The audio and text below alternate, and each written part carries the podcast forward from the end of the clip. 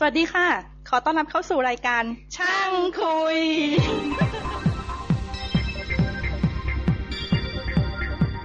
สวัสดีครับขอต้อนรับเข้าสู่รายการช่างคุยตอนที่ห้าสิบห้านะครับเทปนี้เป็นเทปที่ผมตัดขึ้นมาใหม่เพื่อสร้างข่าวเป็นสัมพันธ์เพราะว่าเมื่อไปได้ไปเอิญไปอ่านไปอ่านบล็อกของรายการท่านหนึ่งแล้วก็รู้สึกสะกิดใจก็เลยเมลไปถามว่าสรุปออกอากาศไหมท่านก็เอ้ยไม่มีปัญหาพี่ก็เอาเลยก็สวัสดีครับคุณบอยครับสวัสดีครับสวัสดีครับพี่ครับคุณบอยก็ทำงานอยู่ที่ ไอ เอส Hub อยู่ ไอ เอส นะครับแล้วก็บล็อกของคุณบอยเนี่ยผมอ่านแล้วผมก็นำไปขึ้นหน้าเว็บช่างคุยไปแชร์ในข่าวเป็นสัมพันธ์ขอบคุณมากครับพี่ไม่รู้ก็คือขึ้นหน้าแรกไปว่าให้พี่ช่วยกันอ่านอันนี้หน่อยคือช่วยได้พี่ช่วยได้ครับก็ถ้าใครได้ไปอ่านก็คงทราบผมจะพูดเรื่องอะไรนะครับอันนี้จริงๆก็เป็นการมีคนขอความช่วยเหลือก็คือมีแรงกำลังของฝั่ง ไอ เอส ที่มาช่วยเหลือน้องบิ๊กซึ่งประสบอุบัติเหตุไปเมื่อเกือบสามปีที่แล้วนะครับก็คือความช่วยเหลืออันแรกเนี่ยก็คือมีงานของทีมงานที่เป็นเบื้องหลังความสำเร็จของ ดี ทู บี ในยุคนั้นทำเป็นดาวบ้าขึ้นมาแล้วคุณคุณบอยเล่าต่อได้เลยก็ก็คือตอนนี้จะมีอัลบั้มชุดพิเศษที่ทำขึ้นมาโดยงานของ Origin Origin คือต้นสังกัดของ ดี ทู บี ในในตอนนั้นนะครับอันนี้เป็นชื่อ Production House เป็นชื่อทีมย่อยใน ไอ เอส ใช่ไหมเป็นชื่อทีมย่อยใน ไอ เอส ครับชื่อชื่อทีม Origin นะครับเป็นทีมเพลงนะครับก็ก็เอ่อตัวโปรดิวเซอร์กับน้องน้องแดนกับน้องบีมซึ่งเป็นสองสมาชิกของ ดี ทู บี นะครับจากสามคนก็คือมี Big Dan Beamนะครับน้องน้องบิ๊กเนี่ยประสบอุบัติเหตุก็ทราบกันแล้วก็ตอนนี้ก็ก็ผ่านมาน้องบิ๊กก็ยังเป็นเจ้าชายนิทราที่ยังนอนนอนนอนให้คุณพ่อดูแลที่บ้านนะครับก็ก็เลยมีอัลบั้มชุดนี้ขึ้นมาโดยที่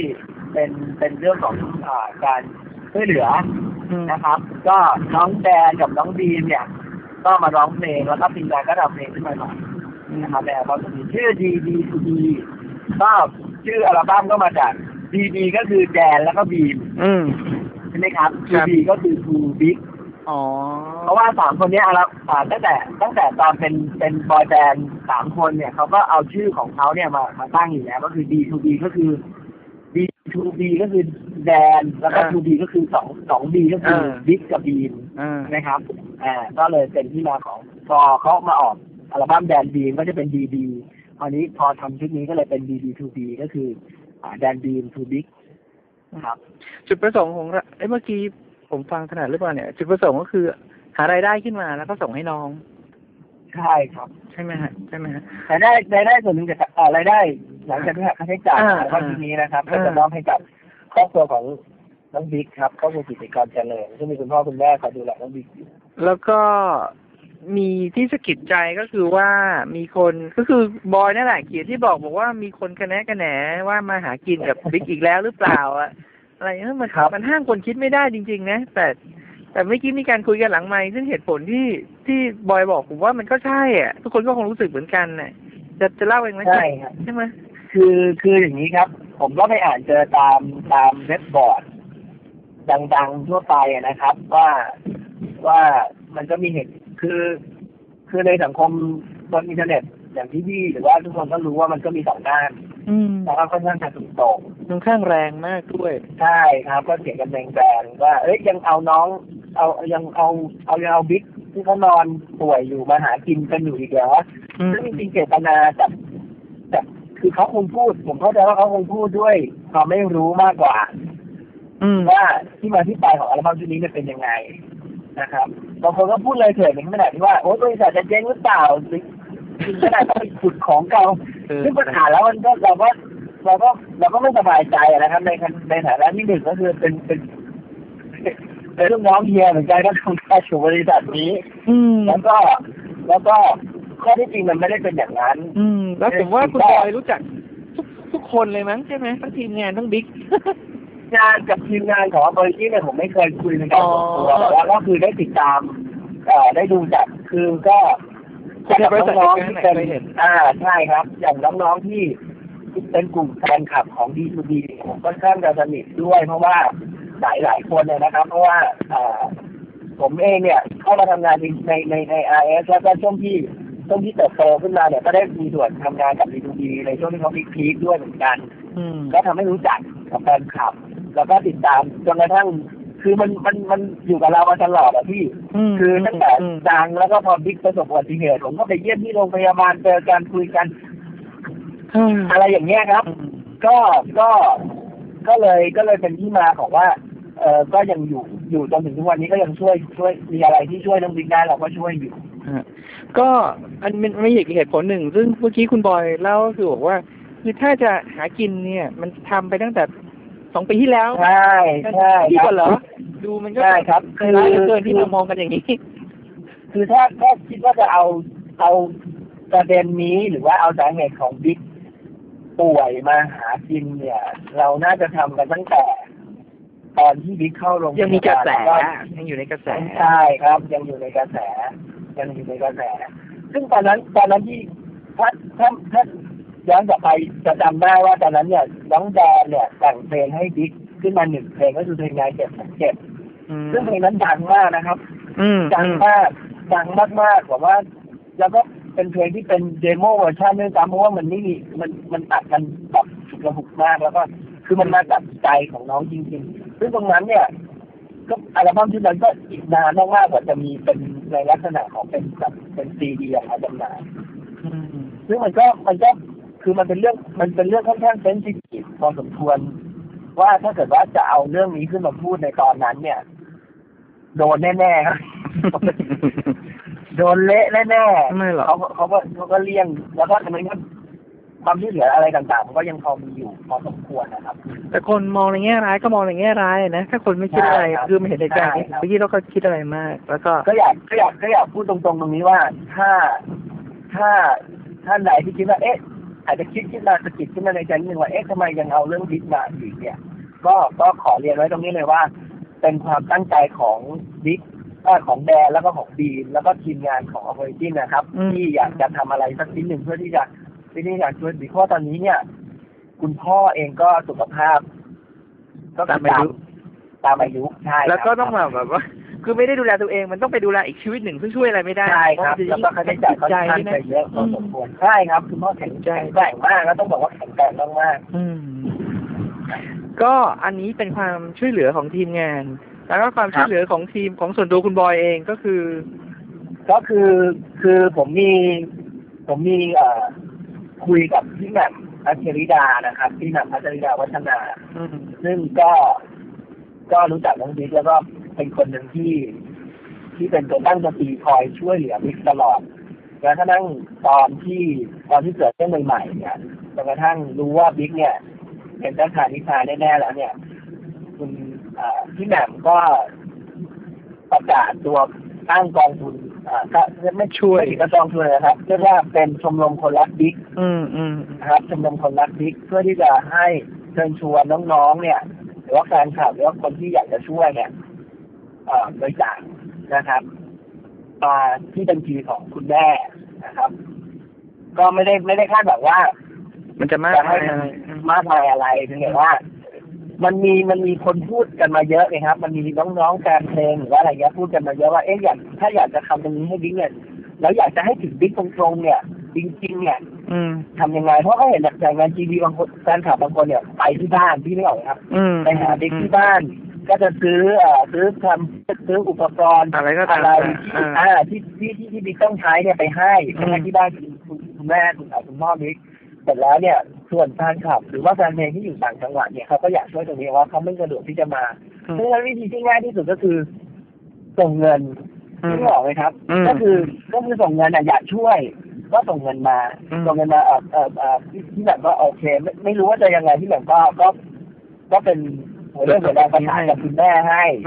เรียกคุณแม่ให้ว่าอาจจะทำตรงนี้นะแล้วก็มีการประกาศขึ้นไปทางเว็บไซต์ของ ดี ทู บี นะครับซึ่ง ดี ทู บี เขาก็มีแปลงของเขาเอง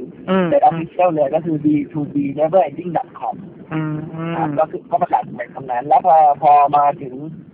ผมกับที่ทำกับพี่หนังก็คือได้คุยกันแล้วก็มีพอดีพี่หนังเนี่ยเคยเขียนหนังสือเล่มหนึ่งเอาไว้ชื่อหนังสืออ่านเล่นๆร้องเป็นเพลง เป็นหนังสือสอนร้องเพลงนะครับแล้วก็มีซีดีฝึกร้องให้ด้วยหนึ่งแผ่นเนี่ยเออนี่แหละถึงจำไว้เป็นซีดีอ่าก็ก็เป็นเป็นหนังสือที่พี่นันเขียนไว้หลายปีแล้วนะครับสี่ห้าปีละเพียงแต่ว่าตอนนี้มันจะมีของที่เป็นล็อตสุดท้ายประมาณประมาณพันกว่าเล่มนะครับพันสองพันเล่มเนี่ยตรงนี้เนี่ยก็เลยคุยกับแม่ว่าเอ๊ะตรงนี้เอาเราเอามาทำประโยชน์อะไรกันได้บ้างพี่บอกว่าเอาเลยเต็มที่ยินดีเลยก็เลยสรุปก็เลยเป็นว่าเราเอาหนังสือตรงนี้มาขายโดยที่รายได้ทั้งหมดจากการขายหนังสือเล่มนี้นะครับหักเฉพาะค่าจัดส่งค่าส่งแหละไม่ไม่พอสมควรเลยนั่นแหละใช่ครับหักเฉพาะค่าจัดส่งค่าใช้จ่ายในการจัดส่งได้เป็นเรื่องของซองเรื่องของค่าส่งไปรษณีย์ซึ่งผมส่งเป็นลงทะเบียนนะครับนอกนั้นเนี่ยให้บิ๊กหมดเลยอ่าอันนี้เป็นความช่วยเหลือของคุณบอยกับคุณแหม่มในการส่วนตัวนี้พี่บอยก็เลยบอกบอกไปเอออันนี้ผมก็เลยกิจใจก็เอ๊ะแต่คุณแหม่มกับคุณบิ๊กนี่คือเขาเป็นครูสอนร้องเพลงกันเหรอฮะใช่ครับก็คือก็คือแล้วบิ๊กเนี่ยก็ตอนตอนเราเป็นศิลปินฝึกหัดใช่ครับก็ต้องผ่านมือพี่แหม่มก่อนศิลปินอะไรต้องผ่านมือพี่แหม่มก่อนหลายๆคนถ้าถ้ารุ่นผมได้รู้จักคุณแหม่มจากสาวๆอะไรคือถ้าบอกชื่อจริงเนี่ยผมว่าบางคนอาจจะงงงพอสักคุณแหม่มแล้วใช่ครับใช่ครับตอนนี้ตอนนี้จะเป็นเอ่อเอ่อเป็นเป็นเฮดทางด้านการเทรนนิ่งของของของ อาร์ เอส ครับครับก็อันนี้คือความช่วยเหลือสองอันที่คุณบอยเขียนในบล็อกแล้วผมก็สะกิดใจว่าเออปากคนเนอะที่มันจะด่ามันก็ด่ากันแรงจริงๆไอ้คนที่มันจะทำอะไรดีๆเนี่ยมันมันเสียกำลังใจผมก็เลยเอ้ยเอาขึ้นเอาขึ้นหน้าเว็บให้แล้วก็ผมก็ช่วยได้ที่ผมเช่าได้อะผมก็ตกงานผมก็ไม่รู้จะช่วยยังไงละช่วยได้ที่ผมช่วยได้แล้วก็คุณบอยก็มันจะมีอีกอันนึงซึ่งมันคงมีคนถามเกี่ยวกับเรื่องความช่วยเหลือของ อาร์ เอส นี่เราคุยกันหลังไมค์ครับก็คุณบอยก็บอกว่าเฮ้ยมันก็มีความช่วยเหลือผมพูดเพื่อเพื่อเพื่อรู้เป็นสั้นๆมันก็มีความช่วยเหลือในแง่ว่าลิขสิทธิ์ในส่วนที่เขาควรจะได้มันก็ยังได้อยู่ถูกไหมครับส่วนความช่วยเหลือส่วนตัวว่าเฮียยังช่วยอะไรหรือเปล่าอันนี้ไม่มีใครรู้แล้วก็เราก็คุยกันหลังว่าถึงถึงแกช่วยแกไม่พูดคนที่เขาทำเขาไม่พูดหรอกเรื่องอย่างเงี้ยใช่ไหมคือคือคือมันเป็นเรื่องที่ถ้าถามผมเนี่ยมันเป็นเรื่องที่ค่อนข้างค่อนข้างเซนซิทีฟอีกนั่นแหละมากมากคือช่วยช่วยช่วยไปเนี่ยถ้าเอามาเอามาบอกให้ทุกคนรู้เนี่ยมันก็มีคนที่แบบว่าเข้าใจแล้วไม่เข้าใจอาจจะบอกว่าเอ๊ะทำไมช่วยแค่นี้นึกออกไหมพี่ประมาณนั้นใช่ไหมครับเพราะฉะนั้นเนี่ยก็เป็นเรื่องอันนี้เป็นเรื่องของน้ำจิตน้ำใจจริงๆก็คือในส่วนของผลประโยชน์ที่บิ๊กควรจะได้เนี่ยอันนั้นเนี่ยผมผมผมกล้าพูดเลยว่ามันไม่สามารถบิดผิวได้มันก็เป็นไปตามนั้นนะครับในเรื่องของนิสสิตในเรื่องของน้ำมันน้ำแรงที่เขาทำอัลบั้มในนาม ดี ทู บี หรืออะไรก็ตามเขาในสิ่งที่เขาควรจะได้เขาเขาเขาก็ได้ไปแต่ว่าหลังจากนั้นเนี่ยซึ่งในช่วงที่ประสบอุบัติเหตุใหม่ๆแล้วก็แล้วก็แล้วก็อยู่บิ๊กอยู่ที่โรงพยาบาลวิชัยยุทธซึ่งตรงนั้นเนี่ยผมกล้าพูดได้เลยว่าไอ เอส ดูแลบิ๊กอย่างดีมากมากด้วยนะครับดีมากมากไม่ไม่ได้ไม่ได้เพราะว่าบิ๊กเป็นคนดังหรือว่าอะไรแต่ว่าเขาก็เป็นน้องที่น่ารักคนหนึ่งของของพวกเราครับคุณบอยรู้จักเป็นการส่วนตัวด้วยใช่ครับก็รู้จักเป็นการส่วนตัวก็เคยทำงานร่วมกันกับกับทั้งสามคนนะครับเคยไปตะลอนตะลอนออกออกออกไปเจอแฟนคลับสมัยก่อนผมทำแฟนคลับไงครับก็จะไปไปเจอแบบเนี่ยพาน้องๆ ดี ทู บี ไปเจอกับแฟนคลับในต่างจังหวัดในกรุงเทพอะไรเงี้ยอยู่เรื่อยๆก็สนุกดีอืมก็ก็คงมีเท่านี้ก็คือคือมันมีเกิดอยู่นิดๆหน่อยๆว่าแม้แต่การช่วยเหลือบางเรื่องเนี่ยที่เขาทำเนี่ยเขาไม่ค่อยบอกหรอกจนกระทั่งคนที่ได้รับความช่วยเหลือแหละเขามาเขียนบอกกันเองอย่างอย่างคุณบอยก็บอกว่าอย่างคุณอิทธิพลังกูเนี่ยก็มาเขียนเองก็ไม่มีใครรู้หรอกเรื่องมันมีเรื่องอย่างนี้เกิดขึ้นมาเยอะกันไปด้วยคือต้องต้องต้องเล่าให้ฟังสั้นๆว่าอย่างพี่อิทเนี่ยตอนที่ตอนที่ตอนที่ตอนที่ออกไปจาก อาร์ เอส เรียบร้อยแล้วเนี่ยก็ก็ไปทำธุรกิจของตัวเองใช่ไหมครับไปเปิดค่ายเพลงไปเปิดอะไรอย่างเงี้ยแล้วก็ก็ก็ไม่สักเซสแล้วก็ล้มป่วยด้วยด้วยโรคร้ายเสร็จแล้วก็วันที่วันที่ต้องพูดตรงๆว่าวันที่พี่อิทเนี่ยอยู่ในจุดที่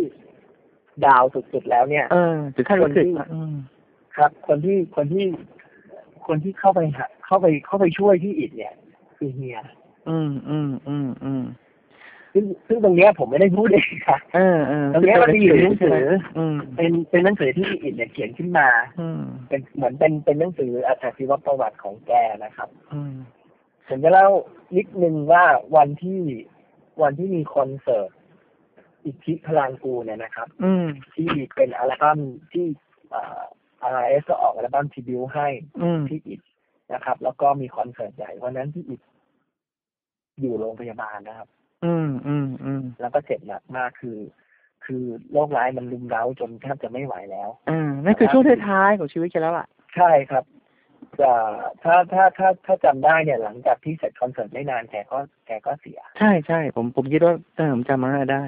วันที่วันที่มีคอนเสิร์ตเนี่ยผมก็อยู่ในในเหตุการณ์นั้นด้วยก็นั่งดูอยู่เราไม่รู้สึกเลยว่าพี่อินเนี่ยเจ็บเจ็บมากข้างในเนี่ยเจ็บมากมากผมก็มารู้ทีหลังมารู้ทีหลังว่าวันนั้นเนี่ยพี่อินเจ็บมากมากแล้วก็แต่ว่าพี่อินก็บอกกับครอบครัวว่ายังไงก็ต้องมายังไงก็ต้องขึ้นยังไงก็ต้องเล่นนี่คือนี่คือนี่คือสปิริตของแกครับนี่คือความสมบูรณ์ของศิลปินคนหนึ่งนี่ผมฝากไว้เสริมนิดเดียวว่าพี่เป็นคนที่น่าน่านับถือมากอืมเออนิดเดียวว่าวิดีโอนั้นเผอิญผมได้ดูผมได้ออกรายการช่องไหนไม่รู้คือผมดูแล้วผมก็นึกไม่ออกว่าคนคนนี้จะเสียชีวิตในเวลาต่อมาในเวลาสั้นคือคือแกดูปกติแกดูปกติมากอ่ะผมงงใช่ไหมใครเอ๊ะทำไมเออแปลกใจมากตอนนั้นก็แปลกใจแต่ว่าพอมารู้ทีหลังก็อ๋อแกกระสุนมานะอะไรอย่างเงี้ยอืมก็เดี๋ยวกลับมาก็คืออันนี้ก็คือสัมภาษณ์ถามคุณบอยก็คือว่าในแง่ของการช่วยเหลือของบิ๊กของอันนี้แหละที่เกิดคุณบอยเขียนในบล็อกก็เลยติดใจประเด็นก็อ่ะเขาช่วยไปสัมพันธ์ให้ละกันนะครับผมเขาก็ครับครับผมก็จริงๆคือผมก็ไม่ได้อะไรจาก ไอ เอส นะครับเดี๋ยวผู้ฟังจะงงบังเอิญแล้วเกินว่าไปเฮียฮอเนี่ยไปคือผมไปคุยกับพี่ตุ้มแล้วพี่ตุ้มไปสัมภาษณ์เฮียฮอผมผมก็แค่นั้นส่วนแต่ว่าคุณวรพจน์เนี่ยใช่คือคุณคุณบอยที่ติดต่อให้อันนี้เป็นอยากรู้เป็นการส่วนตัวผมว่าใครๆก็สนใจว่า ไอ เอส กำลังทำอะไรแต่อันนี้ก็เลยได้ตามอ่านบล็อกต่อๆมาแล้วก็เจอเฮ้ยมีประเด็นนิดนึงเลยชวนมาคุยโอเคอยากอยากอยากฝากนิดนึงนะครับเรื่องหนังสือว่าตอนนี้หนังสือเนี่ยยังมียังมีอยู่เพราะว่าผมไม่ได้ผมไม่ได้ออกสื่อที่ไหนเลยไม่ได้ไม่ได้ใช้สื่ออะไรใดๆทั้งสิ้นก็คือบอกปากต่อปากแล้วก็ลงในบล็อกอะไรอย่างเงี้ยนะครับก็ต้องขอบคุณทางทางช่างคุยทางพี่นักกรมากๆด้วยที่ที่ให้โอกาสนะครับหนังสือหนังสือเราปกติในราคาสามร้อยกว่าบาทเราขายแค่ร้อยห้าสิบบาทต่อเล่มนะครับก็สามารถไปดูรายละเอียดเรื่องของบัญชีบัญชีอะไรที่ที่ที่ที่บอกก็ได้เข้าทางช่างคุยก็ได้เดี๋ยวเออลิงก์ลิงก์อยู่ที่หน้าเว็บช่างคุยอยู่แล้วผมทิ้งไว้ครับก็จริงคุณแหม่มก็เจ๋งดีเนาะแกแกคงรักอยู่เหมือนกันนะเนี่ยพี่รู้ไหมว่าตอนไปเปิดบัญชีเนี่ยพี่สังเกตว่าชื่อบัญชีเนี่ยเป็นชื่อผมกับชื่อพี่แหม่มอ๋อคิดว่าเห็นนะเห็นอันนั้นเห็นพี่แหม่มเนี่ยบอกโทรศัพท์หาบอกว่าบอยจะให้พี่ช่วยอะไรบอกเลยนะให้พี่ไปเปิดบัญชีได้ใช่ไหมโอเคงั้นเดี๋ยวเราเจอเราไปเรานัดเจอกันที่ธนาคารแล้วเดี๋ยวเราไปเปิดบัญชีด้วยกันผมไม่เปิดบัญชีร้านแบบพี่แหม่มไปที่ผมคิดดูพี่แกน่ารักขนาดไหนอ่ะแต่ว่าไหนไม่ว่าผมน่ารักว่าว่าบอกว่าเนี่ยนะผมก็ส่งอีเมลพอได้ยอดมาระดับหนึ่งผมก็ส่งอีเมลบอกว่าพี่พี่ครับได้เงินเท่านี้พี่บอกเออเออเออดีดีนี่ขนาดวันศุกร์หน้าเนี่ยนะครับวันที่ยี่สิบหกแกมีงานของแผนกแกที่เอสขนาดนะครับคือเป็นงานแบบงานงานงานประกวดร้องเพลงอะไรสักอย่างนะครับที่เอสขนาดแกนึกถึงแกยังโทรบอกว่าบอยเอาหนังสือไปขายนะไปขายในงานอ่ะเดี๋ยวพี่ให้พื้นที่พี่สมคิดแกน่ารักมากๆครับนึกถึงตลอดเลยนายสีโอเคโอเคคุณบอยอย่าเพิ่งวางหูนะครับแล้วเดี๋ยวก็สำหรับเทปนี้ผมก็คงแนะนำเท่านี้แล้วก็เชิญเข้าเข้าสู่ช่างคุยตอนนี้สิบห้าคุยคุณโกศลต่ออีกครับเวลาจากอเมริกาครับโอเคครับคุณบอยแค่นี้นะครับขอบคุณมากครับผมสวัสดีครับขอบคุณครับสวัสดีครับรับเข้าสู่รายการช่างคุยตอนที่ห้าสิบห้าใช่ไหมเนี่ยห้าสิบห้าก็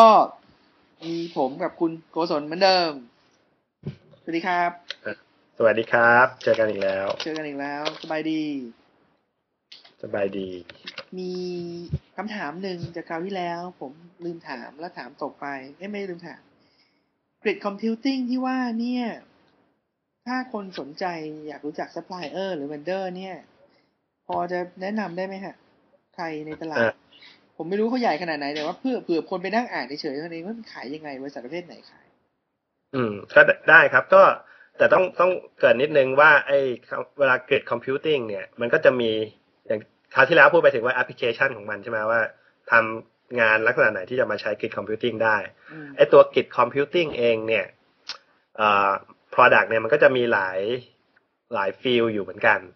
จะมีฟิลที่ว่าเป็นเขาเรียกว่าฟิลเบสิกพื้นฐานเลยเขาเรียกว่า Data Cache หรือว่า Data Grid ก็คือเป็นไอ้ตัว product พวกนี้เนี่ยจะเป็นเหมือนกับเอ่อเป็นเหมือนกับเอามาแทน database อ่ะ Oracle หรือว่า เอส คิว แอล เอส คิว แอล Server อะไรเงี้ยคือแทนที่จะเขียนข้อมูลลงไปในดิสก์เนี่ยคุณเขียนลงไปใน memory แล้วก็ distribute ข้อมูลไปที่เอ่อเครื่องที่ที่คุณมีอยู่ใน network อืมนะเพราะฉะนั้นเอ่อข้อมูลเนี่ยจะอยู่ใน memory เวลาจะใช้อะไรเนี่ยมันก็จะเร็วขึ้นนะแทนที่จะต้องไปที่ disk ทุกครั้งกลับไปที่ database ทุกครั้ง performance อะไรพวกนี้ scalability อะไรพวกนี้จะดีกว่า database อันนี้เขาเรียกว่า product ประเภทนี้เขาเรียกว่า data data grid หรือ data, data cache อืม vendor ที่หลักๆเนี่ยในฟิลนี้ก็จะมี Tangosol ภาษา Tangosol ภาษาอังกฤษเนี่ย T A N T T A N Gเอ เอส โอ แอล Tangosol เอ่อเอ่อเป็นบริษัทอเมริกันเหรอเนี่ยเป็นบริษัทอเมริกันอ่าตอนนี้โดนซื้อไปแล้ว Oracle เพิ่งซื้อไปโอ้โหถ้าคุณไปที่เว็บไซต์ของเว็บไซต์ของ Oracle เนี่ยเสิร์ชคำว่า Data Grid เนี่ยอันนี้มันควรจะขึ้น product เขาชื่อ Coherence Coherence บริษัทจากเดิมเนี่ยชื่อ Tangosol แล้ว product ชื่อเอ่อ Coherence Oracle เพิ่งซื้อไปเมื่อสัก สามถึงสี่ เดือนที่แล้วอันนี้เป็นตัวหนึ่งอ่าอีกบริษัทหนึ่งชื่อเอ่อ Gem Gem เอ่อ product ชื่อ Gemfire เอฟ ไอ อาร์ อี นะ Fire อ่าแล้วก็บริษัทชื่อ Gemstone ก็เอ่อก็เป็นอีก vendor นึงแล้วก็อีก vendor นึงก็คือเรียกว่าอ่าชื่อบริษัท Gigaspaces Giga แล้วก็ Spaces โอเคเอส พี เอ ซี อี เอส นะ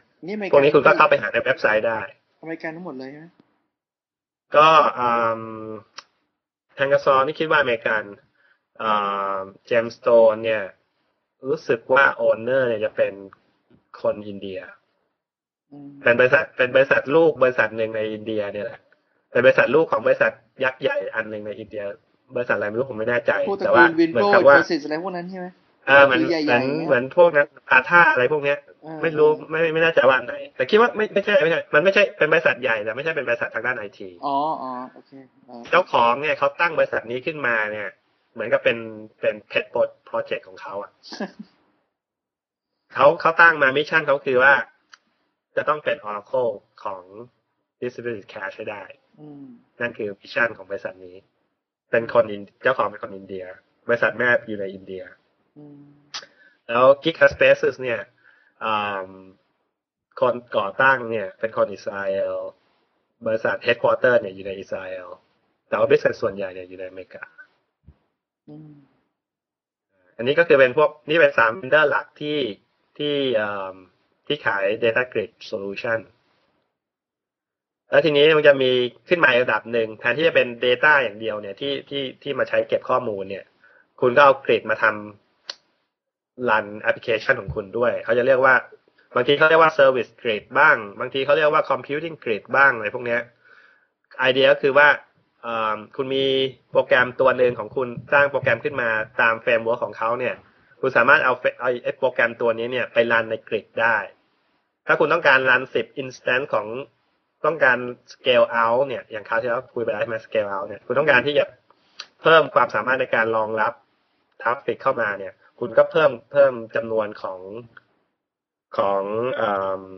โปรแกรมตัวนี้ที่จะรันอยู่ในกริดสมมุติตอนแรกคุณมีอยู่สิบ instance เนี่ยคุณเพิ่มมาเป็นยี่สิบ instance เนี่ยมันก็จะรองรับโหลดได้มากขึ้นอันนี้เป็นพวกที่ที่เขาเรียกว่า computing grid หรือว่า service grid ก็ vendor หลักก็มี vendor หลักในในฟิลด์นี้ก็มี Gigaspaces ก็เป็นตัวหนึ่งคือ Gigaspaces เนี่ยมันมันเป็นเป็น product ที่ ที่ค่อนข้างที่จะควบคุม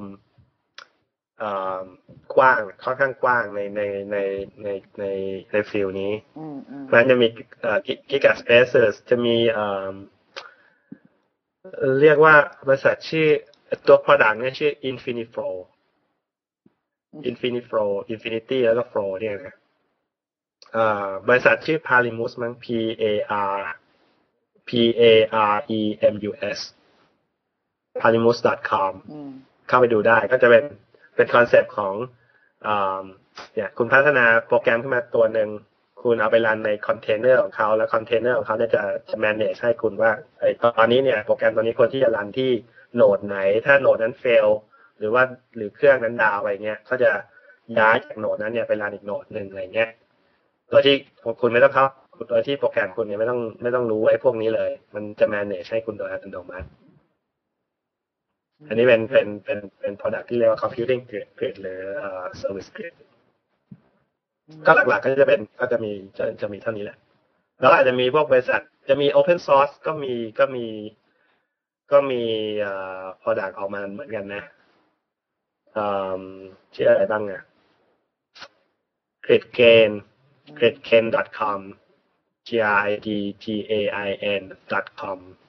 ตัวนี้เป็น Open Sourceรู้สึกว่า business model ของเขาเนี่ยจะเป็นคล้ายกับ MySQL ก็คือว่าคุณให้โปรแกรมฟรีแต่ว่าถ้าคุณต้องการ support เนี่ยคุณต้องจ่ายเงินแล้วก็จะมีบริษัทย่อยๆรับทำให้ก็เป็น consult ทำ consult ให้หรือว่า support เก็บเงินแต่ว่าตัว code เนี่ย open source แล้วก็คุณจะใช้เท่าไหร่ก็เรื่องของคุณ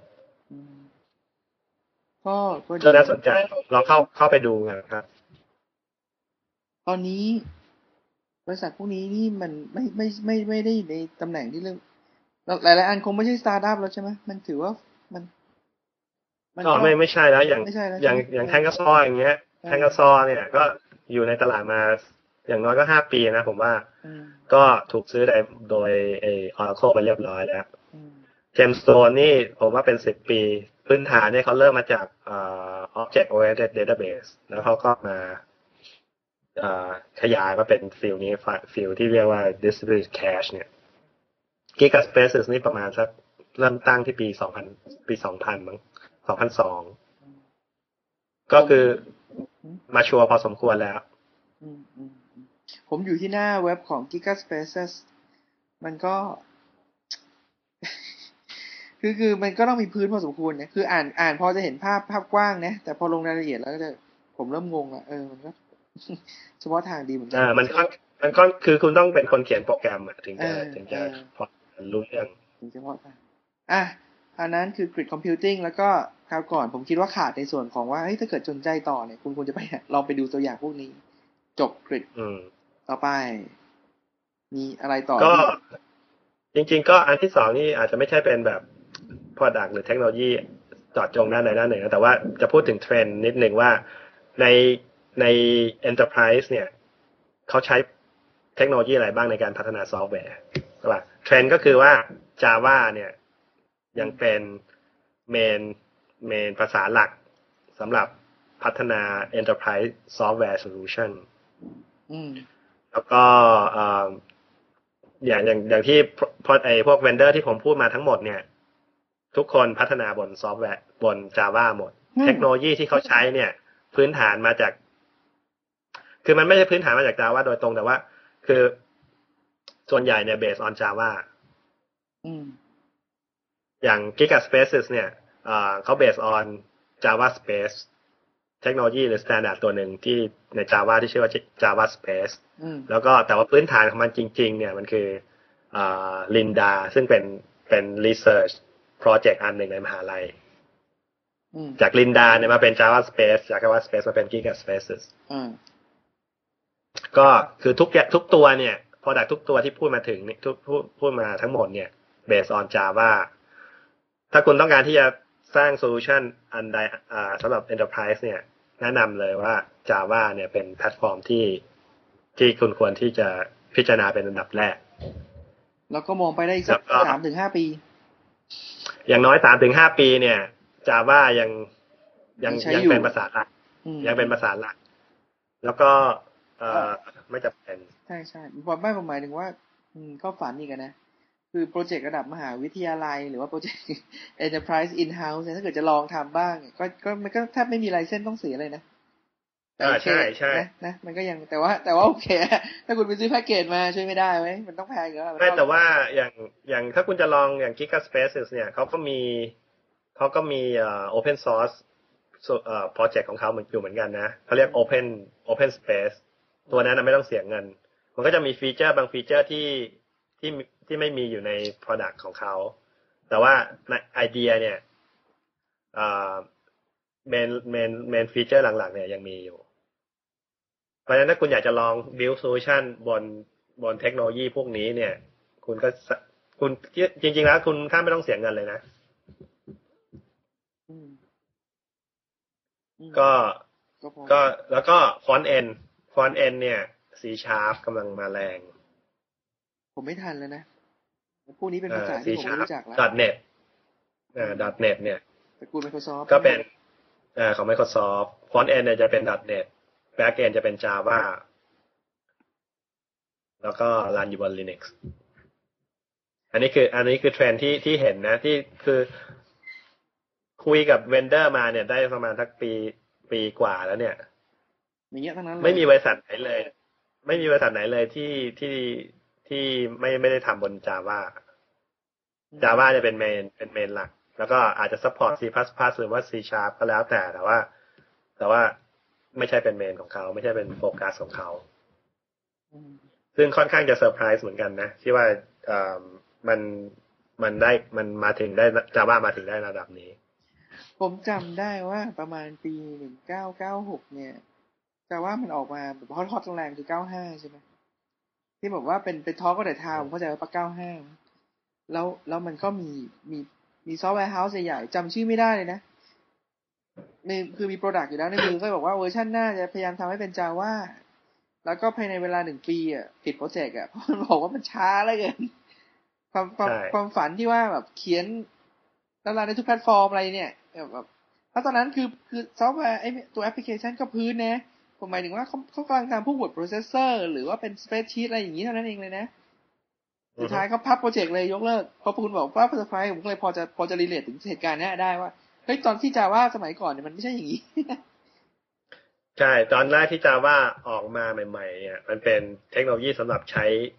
front end สำหรับพัฒนาเมนหลักก็คือทำแอปเพลตใช่ป่ะเอออะไรพวกนี้นะสร้าง user interface อะไรพวกเนี้ยเออแต่ว่าไอ้ฟิลนั้นเนี่ยถือว่าตายไปแล้วสำหรับ Java ไม่มีคนสนใจแล้วอย่างที่บอกไงบอกตอนนี้เนี่ย front end ส่วนใหญ่เนี่ยเขาจะทำบน .net กันซะส่วนใหญ่แต่ Java เนี่ยกลับมาเกิดบนบนเซิร์ฟเวอร์ไซด์แทนอยู่ทันทันทัน back end แทนแล้วก็พวกอย่างที่บอกคือว่าไอindustry อย่าง financial เนี่ย performance เนี่ยสำคัญมากนะแต่ทุกวันนี้เนี่ยทุกคนไม่มายแล้วที่จะพัฒนา solution บนบน Java เพราะว่าหนึ่งก็คือตัวตัว runtime จะไอ้ virtual machine ของ Java เนี่ยมันก็ optimize จนกระทั่งเก็บเรียกว่าในงานบางประเภทเนี่ยมันเร็วกว่า C++ นะถ้าชนะแล้วในในงานในในบางในงานบางอย่างเนี่ยแล้วก็มันก็มีฮาร์ดแวร์ที่แบบสร้างขึ้นมาสำหรับรัน Java โดยเฉพาะเป็นแบบคุณรัน Java เป็น native บนบนฮาร์ดแวร์ตัวนั้นเลยเนี่ยก็มันก็ทำให้ไอ้ Java เนี่ยเป็นเป็นแพลตฟอร์มที่ที่ทุกคนอยากจะมาใช้นะเพราะว่าโซลูชันทุกอย่างเนี่ยมันอยู่บน Java หมดนะจะพัฒนาอะไรเนี่ยคุณจะทำ messaging คุณจะทำ database คุณจะทำ distributed cache คุณจะทำ grid อะไรพวกเนี้ยทุกอย่างทุกอย่างอยู่บน Java หมดต่อไปอันนี้ในส่วนของ Enterprise ก็เป็นเทรนด์แต่ว่าอ่านี่เป็นส่วนแต่ว่าไอ้ตัวอะไรอ่ะอืมเมื่อกี้คือบอกว่า front end ใช้อะไรนะ C# .net .net .net เป็น framework แล้วก็ C# เป็นภาษาที่รันอยู่บน framework มันไม่ไม่ไม่ทำเป็นแบบเป็นไปเลยใช่ไหมไม่ใช่เว็บแอปก็เป็นเนี่ยไม่ไม่ไม่ใช่ใช่ไหมว่าไอ้ในแง่เว็บแอปนี่ไม่ใช่ไม่ใช่กับงานประเภทอย่างนี้ใช่ไหมเว็บอินเทอร์เฟซไว้อ่าเว็บเว็บอินเทอร์เฟซนี่เอ่อ ก็จะเป็นไม่อ่าก็จะไม่ใช่ Enterprise ส่วนใหญ่ก็จะเป็น Rich Client อย่างฟิลที่ผมอยู่เนี่ยมันเป็น Trade อ่าเป็น Financial ใช่ไหมส่วนใหญ่ก็จะเป็นเป็น Standalone Application ซะมากกว่าอืมอืมแล้วไปนี่คำถามโง่จนเกินไปก็ยังโอเคนะก็มีก็มีก็ก็เว็บเว็บเว็บอ่าแอปพลิเคชันก็ก็ยังมีอยู่ก็ยังมีคนทำอยู่แต่ณเวลานี้เนี่ยใช้ทำเป็นเป็นเออเป็นเป็น standalone อย่างที่ว่าเนี่ยมากเป็น enterprise มากกว่าอ่า standalone แล้วก็อ่าอะไรนะอ๋อเอ่อไอ้เว็บ interface เนี่ยก็ถ้าเป็นเว็บแอปพลิเคชันเนี่ยก็ส่วนใหญ่ก็จะรันบนก็รันบนก็เบสออน Java Technology อยู่ดีก็จะเป็นพวกอ่าพวก เจ เอส พี พวกอะไรพวกเนี้ย เจ ทู อี อ่า เจ ทู อี Technology อะไรพวกเนี้ยอืมยังเห็นอันนี้เห็นก็อันนี้ก็เป็นเทรนด์ที่ที่เห็นอยู่ในใน Enterprise นะแล้วก็อีกอันหนึ่งที่อีกเทคโนโลยีตัวหนึ่งที่อยากจะพูดถึงก็เรียกว่าเขาเรียกว่า ซี อี พีอ่า Complex Event Processing ไอเดียก็คือว่าอ่าในองค์กรในระบบของคุณเนี่ยอ่ามันจะมีอีเวนต์ต่างๆเกิดขึ้นมามากมายใช่ป่ะอ่าในอดีตเนี่ยเวลาคุณมีปัญหาขึ้นมาหรือว่าคุณอยากจะรู้อะไรเกี่ยวกับองค์กรคุณสักอย่างเนี่ยคุณก็ต้องเอาคนเข้าไปนั่งดูบางทีอาจจะเข้าไปเปิดล็อกไฟล์ดูไปดู history เอ่อ history ของของเอ่อของข้อมูลครับไปเอาข้อมูลเก่าๆขึ้นมาดูแล้วก็มาดูเทรนด์ว่าเอ่อมันมีแพทเทิร์นอะไรที่ที่ที่เกิดขึ้นในระบบของคุณบ้างที่คุณสามารถมาใช้ประโยชน์สร้าง product ตัวใหม่หรือว่าศึกษาเอ่อ behavior ของ user อะไรอย่างเงี้ยใช่ป่ะแต่พวกเนี้ยหรือว่าอย่างบริษัทเครดิตการ์ดเนี่ยเขาก็จะดูเทรนด์ของการจับเอ่อซื้อใช้เครดิตบัตรเครดิตของคุณเพื่อจะ detect ไอ้เขาเรียกว่า fraud fraud detection ใช่ป่ะดูว่าอีกคุณใช้บัตรเครดิตผิดประเภทหรือเปล่าหรือว่ามีคนขโมยบัตรเครดิตของคุณไปหรือเปล่าอะไรเงี้ยใช่ป่ะก็พวกนี้นี่เนี่ยมันจะเป็น แต่ก่อนเนี่ยมันทำด้วยมือนะต้องเอาคนเข้ามาแล้วก็เข้ามานั่งสแกนไฟล์แล้วก็มาจับแพทเทิร์นเอาเองตอนนี้เนี่ยเทคโนโลยีทางด้านนี้มันมาชัวร์แล้วที่คุณสามารถที่จะเขียนเป็นแบบบอกเครื่องว่านี่คือแพทเทิร์นที่คุณให้ให้ให้ให้ให้อ่าให้ให้มันคอยมอนิเตอร์ดูแล้วก็เวลาเวลาที่มันมีอีเวนท์ที่แมทช์แพทเทิร์นนี้เนี่ยให้ส่งข้อให้ส่งอีเวนท์ใหม่ขึ้นมาหรือว่าให้ส่ง alert ไปที่ user อะไรเงี้ยหรือว่าไปไปเรียกใช้อีกโปรแกรมหนึ่งไป kick off ให้อีกโปรแกรมหนึ่งทำงานอะไรเงี้ยเป็นต้นมันก็คือการวิธีที่สามารถที่จะเข้าไป detect pattern ที่เกิดในเกิดในองค์กรแล้วก็ generate event ที่มีความหมายต่อทาง business มากขึ้นแล้วก็ส่งต่อไปส่งต่อไปอีกระดับหนึ่งได้อะไรเงี้ยเรียกว่า ซี อี พี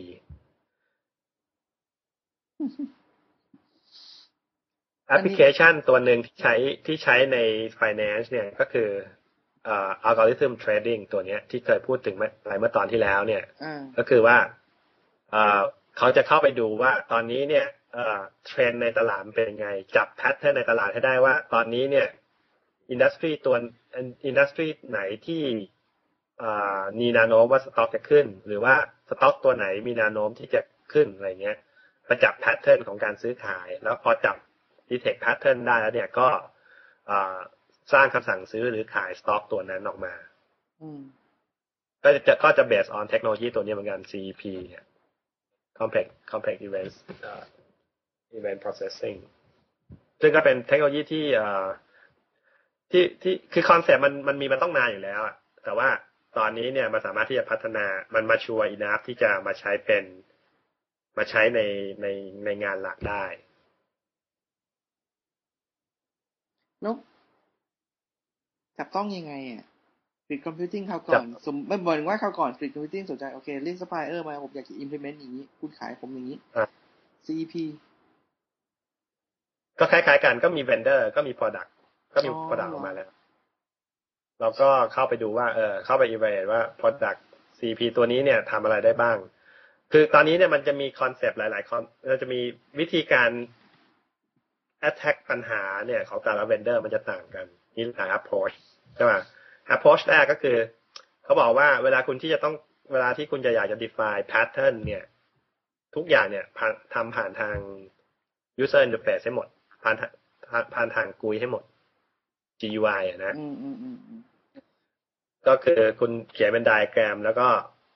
แล้วก็เซฟแล้วก็แล้วก็ engine เนี่ยมันก็จะเซฟเป็นไฟล์แล้วก็ส่งไฟล์นั้นเนี่ยไปให้ตัว engine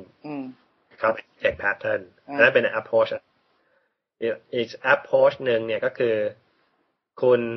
specify pattern โดยใช้ภาษาที่คล้ายๆกับ เอส คิว แอล เอส คิว แอล คุณบอกว่าโอเคผมต้องการให้คุณหาถ้ามี event ตัวนี้เกิดขึ้นมาภายในตามด้วย event event หนึ่งตามด้วย event สองภายในสิบนาทีให้ให้ให้เอ่อ generate event สามอะไรอย่างเงี้ยซึ่งสามารถที่จะเขียนได้ออกมาลักษณะคล้ายๆกับเป็นภาษา เอส คิว แอล เลยก็คือเป็น high level language แล้วก็ส่งไปให้ engine เหมือนกับส่งไปให้กับ relational database Oracle เนี่ย execute ไอ้ไอ้ภาษาตัวนั้น statement นั้นก็ง่ายดีนะก็ทำได้จริงนะก็ก็เป็นอีก approach นึงแล้วก็อีก approach นึงก็คือใช้ภาษาธรรมดาเนี่ยแหละ Java อย่างเงี้ยแล้วก็คุณถ้าคุณต้องการจะทำ pattern เนี่ยคุณก็เขียนไปใช้ เอ พี ไอ ของเขาเนี่ยที่จะบอกกับ engine ว่า pattern อะไรที่คุณกำลังมองหาอยู่ซึ่งมันก็จะเป็นคุณก็จะค่อนข้างที่จะ low level คุณต้องรู้ programming แล้วก็แต่ข้อดีของมันก็คือว่ามัน flexible มากกว่าคุณสามารถจะทำ detect pattern ที่มัน complex ได้ดีกว่าไอ้ภาษาที่มันเป็น high level อย่างใช้ จี ยู ไอ หรือว่าใช้ เอส คิว แอล like language เนี่ยมันจะค่อนข้างที่จะ limit ไงลิมิตว่าอะไรที่คุณทำได้หรือทำไม่ได้บ้างแต่ว่าถ้าคุณคุณใช้ Java เงี้ยคุณคุณจะทำอะไรก็ได้แต่คุณก็แลกกับเวลานะดาวคุณคุณก็แลกกับเวลาพัฒนาคุณก็ต้องเขียนโค้ดเยอะขึ้นใช่ก็ก็คือ trade off ก็คืออันนี้แหละก็คือว่าจะเป็นcriteriaหนึ่งที่คุณใช้ดูคุณใช้ในการเลือกว่า product ตัวไหนที่คุณอยากจะอยากจะมาใช้อืมอืมอะไรต่อก็งงแล้วก็เริ่มเข้าจุดที่ผมเริ่มงงเองแล้วอ่าก็ก็คือก็ก็เป็นเหมือนเป็นเหมือน overview อ่ะนะก็ ซี พี ก็อย่างเงี้ยอย่างที่ว่าคือเอามาใช้ทำอันหนึ่งก็คือ algorithm trading อย่างตัวหนึ่งก็คือมาใช้ทำอ่ะนิดนึงคืออย่างอย่าง ซี พี นี่มองกันระดับเท่าไหร่อ่ะเวลาซื้อเข้ามาเนี่ยนี่เลขอะไรเนี่ยก็ก็พอๆกับกริดนะก็ก็คิดเป็นคิดเป็นคอคิดคิดเป็น ซี พี ยู เหมือนกันคิดเป็นซอฟต์แวร์เหมือนกัน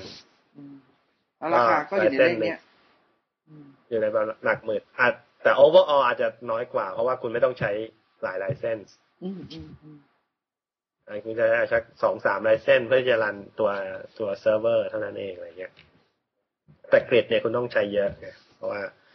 แต่ละเครื่องก็ต้องใช้ไลเซนส์หนึ่งตัวก็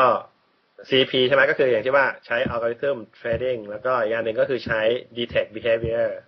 อย่างของบริษัทผมเนี่ยมีอันหนึ่งที่ข้อสำคัญของของของแพลตฟอร์มที่ที่บริษัทผมมีอยู่เนี่ยก็คือว่าคุณจะต้องทำให้ลูกค้าเชื่อใจได้ว่าเอ่อเขาเขามาเทรดบนแพลตฟอร์มของคุณแล้วเนี่ยข้อมูลเขาไม่รั่วไหลใช่ไหมก็คือเราต้องเราต้องคอยมอนิเตอร์ระบบตลอดเวลาว่าถ้าเกิดบางคนมีมันก็จะมีบางเคยมีกรณีที่เกิดขึ้นว่าลูกค้าบางคนเนี่ยเข้ามาใช้ระบบเพื่อที่จะมาแอบดูข้อมูลของคนอื่น เช่นเช่นอย่างสมมติเขาแกล้งมาทำเป็นแบบว่าเขามีออเดอร์พันของ ไอ บี เอ็ม สักล้านหุ้นอะไรเงี้ยใช่ไหม จะมาดูว่ามีคนมีมีมีออเดอร์นี้หรือเปล่าเขาก็แกล้งมาทำเป็นใส่ในระบบแล้วพอเจอแมทช์ขึ้นมาปุ๊บเขาก็เอาออกแล้วก็ไปไปไปสั่งซื้อขายในตลาดหุ้นทางไปไปสั่งซื้อขายทางอื่นแทนอะไรเงี้ยเพื่อที่จะไปปั่นราคานะเพราะฉะนั้นพวกนี้เนี่ยเราจะต้องเราต้องคอยติดตามตลอดเวลาว่าถ้ามีมันมีเหตุการณ์ลักษณะอย่างนี้เกิดขึ้นเนี่ยมันแมทช์แพทเทิร์นแล้วนะที่น่าสงสัยเราควรที่ต้องทำอะไรทำอะไรเอ่อเพิ่มเติมอย่างอาจจะโทรไปถามที่ว่าทำไมคุณทำอย่างนี้หรือว่าบอกให้เขารู้ว่าทำอย่างนี้มันมันเอ่อมันเป็น bad behavior นะอะไรเงี้ยซึ่งถ้าคุณเอาคนไปนั่งดูเนี่ยคุณไม่สามารถจับได้หรอกใช่ป่ะ แต่ถ้าคุณใช้ ซี อี พี เนี่ยเข้าไปดูว่าตอนนี้มีอีเวนต์อะไรในในระบบบ้างนะถ้าอีเวนต์ตัวนี้เกิดขึ้นตามด้วยอีเวนต์ตัวนี้ภายในกี่วินาที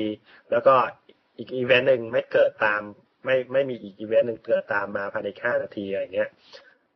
ให้ให้ส่ง alert ไปที่แผนก support เพื่อที่จะให้เขาทำ take action ต่อไปอะไรเงี้ยซึ่งก็เป็นอีกแอปพลิเคชันอันหนึ่งของ ซี อี พี แล้วก็ไอ้ตัวนี้เนี่ยจะใช้เยอะในองค์กรใหญ่ๆใช้ Detect Fraud Credit Card หรือ Bank Banking อะไรอย่างเงี้ยอืมแต่ว่ามันมันมันไม่ได้สมควรว่าจะมีอยู่แล้วมันมันมันต้องมีอยู่แล้วใช่ไหมมันมันมีอยู่แล้วแล้วก็บางบริษัทอาจจะพัฒนาโปรแกรมขึ้นมาทำงานลักษณะนี้อยู่แล้วด้วยเหมือนกันแต่ว่าปัญหาคือว่าแต่ก่อนเนี่ยมันเป็น custom solution ไงคุณรู้ว่าคุณรู้ requirement มาว่าเออโอเคเนี่ยผมต้องการ detect pattern เนี่ยคุณก็ไปเขียนโปรแกรมมา detect pattern อันเนี้ยแต่พอเพราะว่าอ้าวคุณอีก pattern นึงคุณทำได้ไหมอ่าคุณก็ต้องไปเขียนโค้ดสำหรับมันก็แพทช์โปะลงไปเรื่อยๆนะใช่ใช่มันเป็น custom solution ไงมันไม่เป็น generic solution นะตอนแต่ตอนนี้เนี่ยมันมันมี product ออกมาแล้วที่คุณสามารถที่จะ define pattern ในในลักษณะที่เป็น standard ได้คุณไม่ต้องมา reinvent the wheel every time อะไรเงี้ยถึงบอกไงบอกว่า requirement มันมีมานานแล้ว solution ก็มีคนทำมาแล้วแต่ว่ามันเป็น solution ที่เฉพาะทาง apply ไป apply apply ไปในในในใน field อื่นไม่ได้เวลาอ่าอันนี้อันนี้อันนี้หมดยังอ่าใน ซี พี โอเคนี่เวลาผมเคยมีประสบการณ์เปิดมีบิดดิ้งให้ supplier มายืมบิดเนี่ยนะโดยที่เรามี requirement ขอว่าเราต้องการทำอะไรนะคร่าวๆแล้วก็ supplier ก็จะมีว่าโอเคเขามี product อย่างนี้โมดูลก็เป็นอย่างนี้แล้วถ้าเกิดว่าต้องการที่ customize ในส่วนนี้เนี่ยเขาคิดเท่านั้นเท่านี้แล้วก็มาดู ranking กันแล้วก็จะอยู่อ่ะรายนี้ solution นี้อ๋ออันนี้บางบางฟีเจอร์บางส่วนมีอยู่แล้วโอเคไม่ต้องมี customize อันไหนไม่มีคิดเท่าไหร่ว่าไปนี่อยู่รายหนึ่ง product customize ตาม requirement เราหมดเลยอ่ะจากศูนย์เลยนะแบบว่าทำทำตามเนี้ยทีนี้พอถึงเวลา evaluate มันก็จะอ้าวจากเดิมเราคือใครทำอันนี้ได้ได้สิบข้อนี้ไม่ได้ได้ห้าแต่พอเจ้าเนี้ยมันทำไงมันก็ต้องสิบเต็มหรือข้อดิแล้วแบบแล้วก็นี่คือมีผู้ใหญ่เลยนะระดับซีเนียร์กว่าเราอะถามอ้าวแล้วอย่างนี้เนี่ยเธอจะคือแกเป็นคำถามด้วยที่แกก็ไม่มีคำตอบอะอ้าวแล้วอย่างนี้เราจะเราจะ evaluate ซอฟต์แวร์ประเภทนี้ว่ายังไงอะหัวเราะที่หายไอ้ตัวนี้เนี่ยเป็นเป็นอ่าเวลาที่เราจะดูไอ้บริษัทลักษณะนี้เราจะดูที่ความเสี่ยงมันจะอยู่ที่ความเสี่ยงมากกว่าเพราะว่าของบริษัทเขาเลยใช่ไหมถ้าเขาบอกว่าเขา customize solution ให้ meet requirement เราได้เนี่ยก็หมายความว่าเขาจะต้องเขียนโปรแกรมขึ้นมาเขาต้องใช้เวลาที่จะพัฒนา solution เฉพาะทางให้เราใช่ป่ะเพราะฉะนั้นมันก็จะมีความเสี่ยงที่ว่าเขาจะทำได้จริงที่เขาพูดหรือเปล่าใช่ป่ะในขณะที่บริษัทอื่นเนี่ยมันอาจจะไม่มีฟีเจอร์ครบทุกตัวที่เราต้องการแต่ว่าเก้าสิบเปอร์เซ็นต์ เนี่ยมันอยู่ใน product แล้วคุณอาจจะ customize แค่ สิบเปอร์เซ็นต์ เพราะว่าอีกบริษัทที่บอกมาเนี่ยคุณอาจจะต้องเขียนโค้ดใหม่หมด ร้อยเปอร์เซ็นต์ อย่างเงี้ยก็เป็นความเสี่ยงที่ที่คุณจะต้องต้องพิจารณาว่าคุณยอมรับได้หรือเปล่าซึ่งผมก็ก็มีบริษัทที่ต้องก็ดีลที่ดีลอยู่เนี่ยก็ก็มี business model อย่างนี้อยู่เหมือนกันนะก็คือเขาเขาเขากำลังเป็นแบบ startup อะโมเดลของเขาคือว่าเขาจะไปหาโปรเจกต์มาสักสามถึงสี่โปรเจกต์ให้ให้มาเหมือนกับฟันดิ้งบริษัทเขาอ่ะแล้วเขาก็จะบิลด์โซลูชันให้มาให้มันให้มันมีรีควายเมนต์ของลูกค้าสามสี่รายหลักๆเนี่ยแล้วพอเสร็จแล้วเนี่ยเขาก็จะเอาโปรดักต์ตัวนี้มาเป็นแพ็กเกจแพ็กเกจโปรดักต์ตัวนี้มาแล้วไปขายนะเพราะฉะนั้นเวลาคุณดูอย่างเงี้ยคุณก็ต้องเสียงว่าทำไมผมจึงต้องต้องไปใช้คุณในในเมื่อถ้าผมไปใช้บริษัทอื่นอย่างเงี้ยGigaspaces สมมุติเนี่ย แปดสิบเปอร์เซ็นต์ เนี่ยเขาทำเขามีอยู่แล้วเขาทำมาห้าปีสิบปีแล้วอะไรเงี้ยคุณบอกว่าคุณทำได้แต่ว่าคุณยังไม่มีโค้ดเลยคุณยังไม่เคยคุณยังไม่ได้เขียนเลยเนี่ย ผมจะเชื่อคุณได้มากแค่ไหนอะไรเงี้ยก็ต้องขึ้นอยู่กับว่าเราไว้ใจบริษัทนั้นมากแค่ไหนแล้วก็เรา loss ของไอ้ loss of ไอ้ time to market อะไรอย่างเงี้ยก็ต้องมาพิจารณาด้วยเพิ่มเพิ่มเติมอันนี้คือเสริมว่ามันก็จะเราเราก็เนี่ยคล้ายๆอย่างตัวอย่างที่คุณพูดถึง Gigaspaces อะไรพวกนี้เออมันจะคล้ายๆกันอย่างเงี้ยแล้วก็ในส่วนของบริษัทใหญ่เนี่ยที่เขามี product อยู่แล้วเนี่ยมันก็จะเป็นแบบว่ามันจะเป็น cycle ของ development ว่าโอเคถ้าคุณต้องการฟีเจอร์แบบนี้หรือว่า customize ตรงนี้เนี่ยเราจะมีให้แต่ว่าอยู่ใน cycle หน้าของ development phase นะมีอยู่แล้วอยู่ในอยู่ในอะไรอะว่าข้างหน้าเราจะทำอะไรบ้างใช่ป่ะแต่บางทีมันก็จะบอกว่าโอ้โหทั้งโลกนี้เนี่ยบางรายก็มีทั้งโลกนี้เนี่ยมี requirement นี้คือคุณคนเดียวเราเราไม่อยาก allocate developers เราไปทำตรงนี้เขาอาจจะบอกว่าโอเคถ้าการงานนี้เขาไม่ทำให้เลยนะสมมติมันมันมีคำตอบทำนองนี้อยู่เหมือนกันนะนะในขณะที่อีกรายหนึ่งมันจะเป็นอย่างที่คุณว่าอะไรคือแต่เขาไม่ถึงขนาดเป็นสตาร์ทอัพเขาก็เป็นบริษัทซอฟต์แวร์ที่มีตัวมีตนแล้วก็มีคนใช้สินค้าของเขาในประเทศนั้นอยู่แล้วแต่เป็นนี่เป็นก้าวแรกๆที่เขาต้องการออกมานอกประเทศแล้วเขาต้องการจะขายมันจะคล้ายๆกันเออมันจะคล้ายๆที่คุณบอกว่าเอ้ยมันต้องเป็นสตาร์ทอัพมันต้องการการฟันดิ้งบริษัทไอ้นี่ก็เหมือนกันคือขอเป็นก้าวแรกที่ออกมานอกประเทศกูทำตามที่มึงบอกกูทุกอย่างเออมันก็มันก็ต้องเออมานั่งเวทระหว่างเฮ้ยระหว่างสิบล้านดอลลาร์กับหมูต้องหกล้านดอลลาร์เนี่ยโอเคหกล้านถูกกว่านะแต่ว่ามันจะเสี่ยงหรือเปล่าเนี่ยถ้าเป็นสิบล้านเนี่ยมันเอาไม่ได้ต้องพิจารณาด้วยว่าความเสี่ยงกับเวลาด้วย time to marketก็เวลาที่ผม evaluate product เนี่ยก็ต้องจะดูจะจะดูที่ว่าคือไม่มี product ตัวไหนเนี่ยเอ่อ principle คือว่าไม่มี product ตัวไหนเนี่ยสามารถที่จะ meet requirement คุณได้ทุกอย่างเพราะฉะนั้นสิ่งที่สำคัญที่สุดที่คุณควรที่จะดูเนี่ยก็คือว่า product ไอเอ่อเอ่อ product ตัวที่คุณจะเลือกเนี่ยเอ่อมันเขาใช้เขาใช้คอนเซปต์อะไรในการพัฒนา product ของเขาแล้วก็มันเป็นคอนเซปต์เนี้ยมันสามารถที่จะเอามา customize ให้เข้ากับระบบของเราได้หรือเปล่าไหวไหมก็คือดูเหมือนเหมือนดูทำดูเหมือนว่า product แต่ละตัวเนี่ยมีแกลบตรงไหนบ้างแล้วก็ไอ้แกลบที่ที่มีในแต่ product แต่ละตัวเนี่ยตัวไหนมันใหญ่มันกว้างมันมันจะใหญ่กว้างไม่เท่ากันเนี่ยก็ดูตัวที่มันมีแกลบน้อยที่สุดหรือแกลบที่เราสามารถที่จะคิดว่ามันมันมันไม่ยากสำหรับเราที่จะฟิลไว้แกปตัวนั้นเนอะมันก็มันก็จะเป็นคำตอบกว้างๆซึ่งตอนนั้นในเวลานั้นผมมันยังมองได้ไม่กว้างขนาดนี้นะแต่ผมติดใจคำถามติดใจคำถามที่พี่เขาถามเออว่ะก็จริงว่ะแต่แต่ณเวลานี้เออเรามองย้อนกลับไปเราเริ่มจะได้คำตอบบางคำตอบว่ามันควรจะไปตัดสินใจอย่างเงี้ยแต่ว่าเราเดาๆว่าพี่ก็คงมีคำตอบแล้วแหละเขาก็ถามเป็นไกด์ให้เรากลับไปนั่งคิดมากกว่าก็ผมก็เอออย่างที่คุณว่าก็เหมือนกันมันแต่ณเวลานั้นเราเราไม่รู้เลยไม่มีประสบการณ์เท่าไหร่ก็น่าคิดมันก็ต้องเรียนรู้ไปอืมก็ต้องเรียนรู้อ่ะมีต่ออะไรต่อจาก ซี อี พี ไหมเวลามันก็ได้แหละ ซี อี พี เออก็เอาเอาเอาสั้นๆกันแล้วกันอีกตัวหนึ่งก็ เอส โอ เอ อือฮะ Service-oriented Architecture อืม เอส โอ เอ ใช่ป่ะอืมก็คือไอ้ตัวนี้เนี่ยเป็นตัวที่ฮอตมากเป็นเรียกว่าบัสเวิร์ดเลย ซี ที โอ ทุกคนจะต้องมีโปรเจกต์เกี่ยวกับ เอส โอ เอ อยู่ในลิสต์ของเขาทุกคนทุกในทุกบริษัทคือถ้าถ้าบริษัทคุณไม่ทำ เอส โอ เอ เนี่ยซัมติงรองบริษัทคุณที่ล้าหลังมากอะไรอย่างเงี้ยแต่ว่าเป็นเพราะว่ามันมันไม่ได้ไอ้ป๊อปปูล่ามากใช่ไหมมันก็จะมีแบบขึ้นอยู่กับเวนเดอร์คนคุณคุยกับเวนเดอร์คนไหนคุณก็จะได้คำตอบต่างกันว่า เอส โอ เอ คืออะไรเวลาคุณบอกว่าคุณทำ เอส โอ เอ เนี่ยไปถามสิบคนเนี่ยคุณได้คำตอบไม่เหมือนกันหรอกคำว่าเขาเข้าใจความหมายคำว่า เอส โอ เอ คืออะไรถ้าคุณไปถามพวกบริษัทที่ขาย messaging product อย่างเงี้ย middleware อย่างเงี้ยเขาไปบอกว่า เอส โอ เอ ก็คือ Enterprise Service Bus อะไรเงี้ยถ้าคุณไปถาม database ก็เป็นอีกก็ไปอีกแนวหนึ่งถ้าคุณไปถามพวกเว็บ service เนี่ยก็จะเป็นอีกแนวหนึ่งอะไรเงี้ย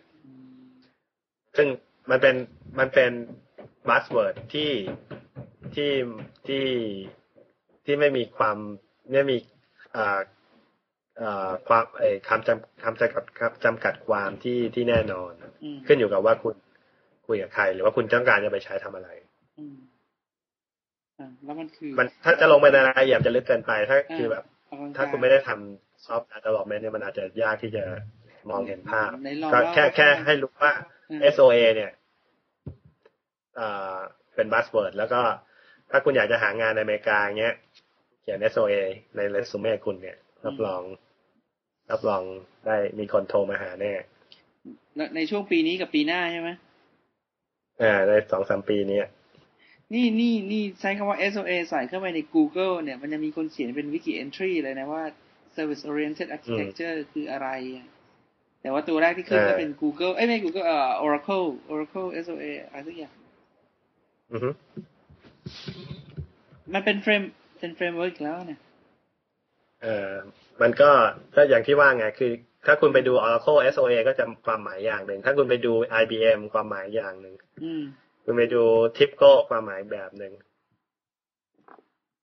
คุณไปดูบริษัทคอนซัลท์ก็อีกอีกความหมายหนึ่งคือมันมันเป็นอะไรที่แบบมันเป็นศัพท์ที่โอเวอร์โหลดคนไปใช้มากจนคือมันพยายามที่จะมาดึงให้เข้ากับจุดเด่นของตัวเองอะมากจนกระทั่งแบบมันไม่มีความหมายไปแล้ว เอส โอ เอ เออว่ะแม้แต่ในในวิกิพีเดียมันก็เขียนว่า there is no widely agree upon definition of เอส โอ เอ other than its literal translation ยาวเลยแล้วก็มาเล่าให้ฟังว่ามันน่าจะประมาณไหนอะไรยังไง เอส โอ เอ นี่ก็เป็นในคอมพิวเตอร์ไซน์ล้วนๆเลยใช่ไหมเนี่ยเอ่อมันเป็นซอฟต์แวร์แบบซอฟต์ซอฟต์แวร์แบบบอกมันใช่มันเป็นคือในที่สุดผมสรุปหลังจากที่ทำรีเสิร์ชมาประมาณปีหนึ่งเนี่ยนะก็สรุปได้ว่า เอส โอ เอ เนี่ยมันก็คือมันเป็นแนวความคิดเป็น approach หนึ่งในการสร้างพัฒนาระบบซอฟต์แวร์นั่นเองนี่นี่เป็นท็อปิกในระดับมหาวิทยาลัยทำรีเสิร์ชใช่ไหมมันไม่ใช่ไม่ใช่ productไม่ใช่ มันไม่ใช่รีเสิร์ชแล้ว มันไม่ใช่เป็น theory อ่ะ มันเป็น เออ มันผ่าน มันผ่านจุดนั้นไปแล้ว มันผ่านจุดนั้นไปแล้ว มันไม่ได้ มันไม่ได้ใช้เทคโนโลยีอะไรที่มันไฮเทคหรือคอมพลิเคทอะไรมากมายเลยนะ มันแค่เป็น principle ที่คุณจะต้อง ที่ที่คุณควรจะ follow วิธีการดีไซน์อะไรเงี้ย concept principle ที่คุณใช้ในการดีไซน์ระบบของคุณเนี่ย เช่น เอ่อ ควรที่จะมี interface ควรที่จะ well contain อะไรเงี้ยinterface self contain อะไรเงี้ยเป็นต้นนึกนึกถึงคำ object oriented อ่าคำนองนั้นใช่คำนองเนี้ยมันมันมันเป็นคำประเภทอย่างเงี้ยใช่ใช่ทำนองนั้นทำนองนั้นทำนองนั้นมันไม่ใช่แบบ Grid Computing ที่มันมีมีมีเอ่อมีหลักวิทยาศาสตร์รับรองรับอะไรเงี้ย เอส โอ เอ เป็น art มากกว่าอ่าแล้วแล้วคุณไปได้ยินเพราะมันมันพูดกันเยอะใช่ไหมที่คำว่ารีเสิร์ชเนี่ยมันอะไรวะกูต้องไปดูซะหน่อยแล้วหรือซีดีโอบอกต้องรู้จริงๆแล้วเนี่ยเทคโนโลยีทั้งหมดที่พูดมาทั้งหมดเนี่ยเกรดคอมพิวติ้งหรือ ซี อี พี หรืออะไรพวกนี้นะเริ่มต้นมาจากโปรเจกต์ที่ที่ ซี ที โอ บอกมาว่าเราควรจะทำ เอส โอ เอ พอ ซี ที โอ บอกเราควรจะทำ เอส โอ เอ ก็มานั่งหากัน เอส โอ เอ what does it meanก็ไม่มีใครสามารถตอบได้รวมทั้ง ซี ที โอ ด้วยใช่ป่ะ ซี ที โอ ก็ไม่รู้ ซี ที โอ ก็ไม่รู้แต่รู้ว่าเราจะต้องทำ เอส โอ เอ หรือเราจะต้องควรจะรู้ตัวนี้ก่อนเพราะเขารู้กันหมดแล้วเราพูดเยอะเหลือเกินแล้วมันก็เนี่ยมันก็มันก็ generate research ในอเดียต่างๆขึ้นมา ซี อี พี ตัวนี้ก็เป็นผลลัพธ์อันหนึ่งที่ที่ที่เราเข้าไปทำ research ทางด้าน เอส โอ เอ เนี่ยเข้าไปศึกษาว่า เอส โอ เอ มันคืออะไรไอ้คอมพิวติ้งไอ้ไอ้พวกนี้เดี๋ยวบริษัทคุณทั้งหมดมันมีอยู่ประมาณสักกี่คนเนี่ยสองร้อยกว่าสองร้อยคนเพราะนั้นไอ้ไอ้เอาท์พุตจากสิ่งที่คุณคิดหรือคุณทำอะไรเนี่ยคุณคุณอาจจะไม่จำเป็นต้องเขียนเป็นรีเสิร์ชเปเปอร์ใช่ไหมคือมีตติ้งกันแล้วเล่าให้ฟังก็ได้ป่ะหรือสรุปมาแผ่นเดียวก็พอแล้วอะไรอย่างงี้ป่ะ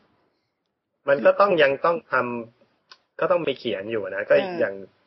งานช่วงนี้ของผมเนี่ยส่วนใหญ่คือเขียนไอ้ไอ้เปเปอร์ตัวนี้แหละแต่มันมันไม่ใช่เปเปอร์แบบสองร้อยหน้าอะไรอย่างงี้นะอ๋อไม่ถึงก็เป็นระดับแบบคือเอาไว้คอนวินส์คนน่ะคือแบบคุณเอาไปอ่านก่อนแล้วเดี๋ยวประเด็นผมอยู่ตรงเนี้ยว่ามันมันต้องมันมันคอนวินส์กันแค่ไหนอ๋อคือยังต้องมีกระดาษอยู่ ต้องมีก็ก็ต้องมีอะไรให้เขาอ่านนะหรือว่าต้องมีเฟรมเวิร์คให้เขาไว้สำหรับ discussion ไงเวลาจะคุยกันเนี่ยเออนี่นี่คือนี่คือ issue นะนี่นี่คือ solution agree หรือเปล่าไม่ agree เพราะอะไรอะไรอย่างเงี้ยนะไม่งั้นมันก็ถ้าคุณมาบอกว่ามามาคุยเรื่อง เอส โอ เอ กันดีกว่าอะไรเงี้ยโอ้ยไอคนนี้ไปทางอีกคนนึงไปทางปีนึงก็ยังหาคำตอบไม่ได้ว่าตกลงแล้ว เอส โอ เอ มันคืออะไรแน่เฮ้ยมันตลกดีว่ะเออมันก็ต้องเราก็ต้องเอาแบบเนี้ย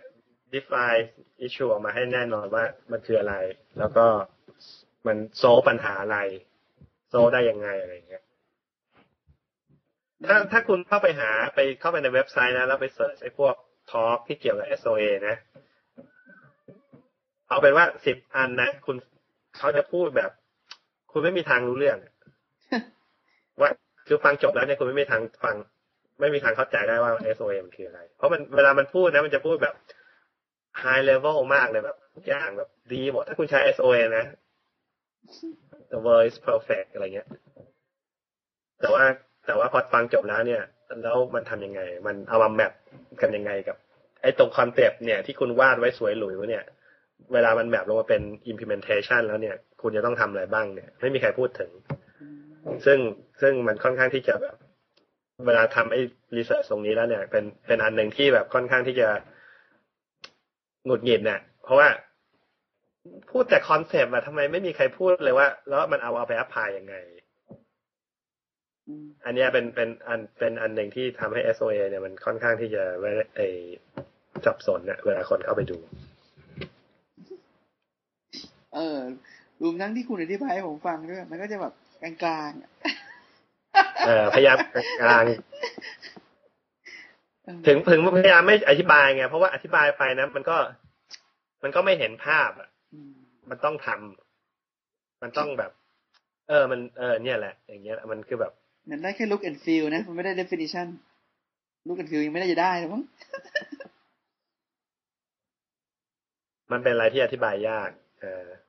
เพราะว่ามันมันไม่มีมันมันไม่มีมันไม่มีอย่างที่ว่าก็คือมันไม่มันไม่ไม่มีมันไม่สามารถ agree upon ได้ว่าไอ้ตัวนี้จริงแล้วมันคืออะไรแน่ขึ้นอยู่กับ background background คุณเป็นยังไงถ้า background คุณมาจาก อาร์ พี ซี อย่างเงี้ยถ้าคุณถ้ารู้ว่า อาร์ พี ซี คืออะไรนะ Remote Procedure Call เนี่ยคนก็จะบอกว่าเขาก็จะบอกว่า เอส โอ เอ ก็คือ อาร์ พี ซี นั่นแหละถ้า background คุณมาจากเอ่อเอ่อคอบ้าอย่างเงี้ยเขาก็บอกก็คอบ้านั่นแหละเฮ้ยไอ้คำนี้ยังมีอยู่ป่าวว่าคอบ้ามันมีแล้วไม่มีคนใช้แล้วจบแล้วมีก็มีจะเป็นพวก legacy อ่ะเออเป็นระบบ legacy รอสมัยก่อนนั่งอ่านบทความนี่มันคืออะไรไปนั่งอ่านแทบเป็นแทบตายตายแล้วไม่มีละ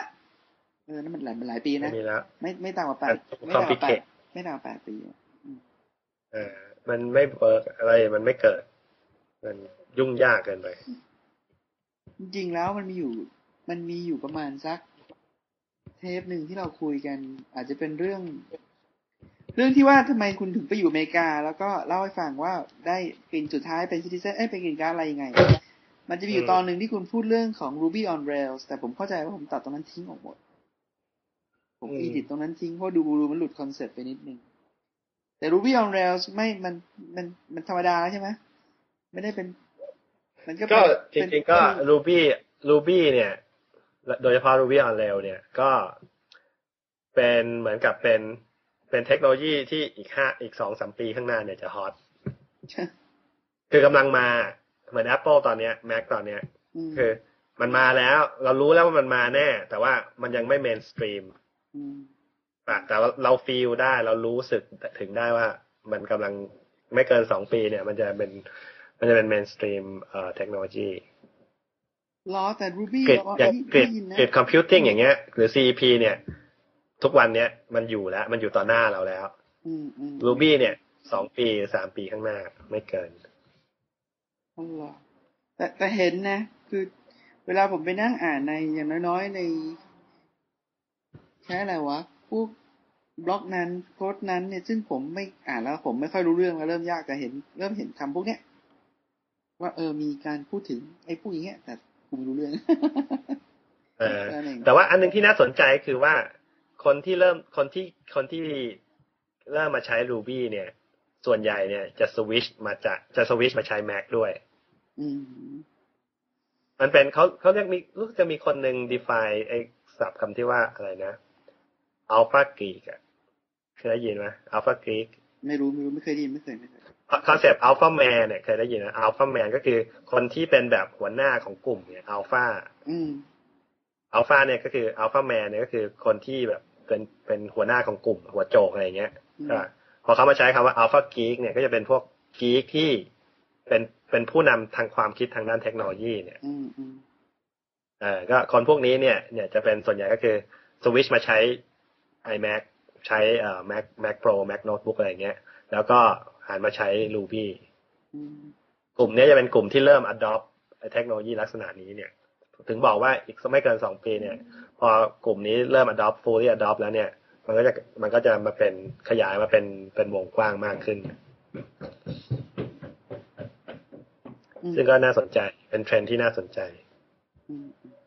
อ่ะผมว่าอาทิตย์นี้ก็น่าจะแค่นี้มั้งอ่าก็ได้พอสมควรยาวๆพอสมควรเลยล่ะก็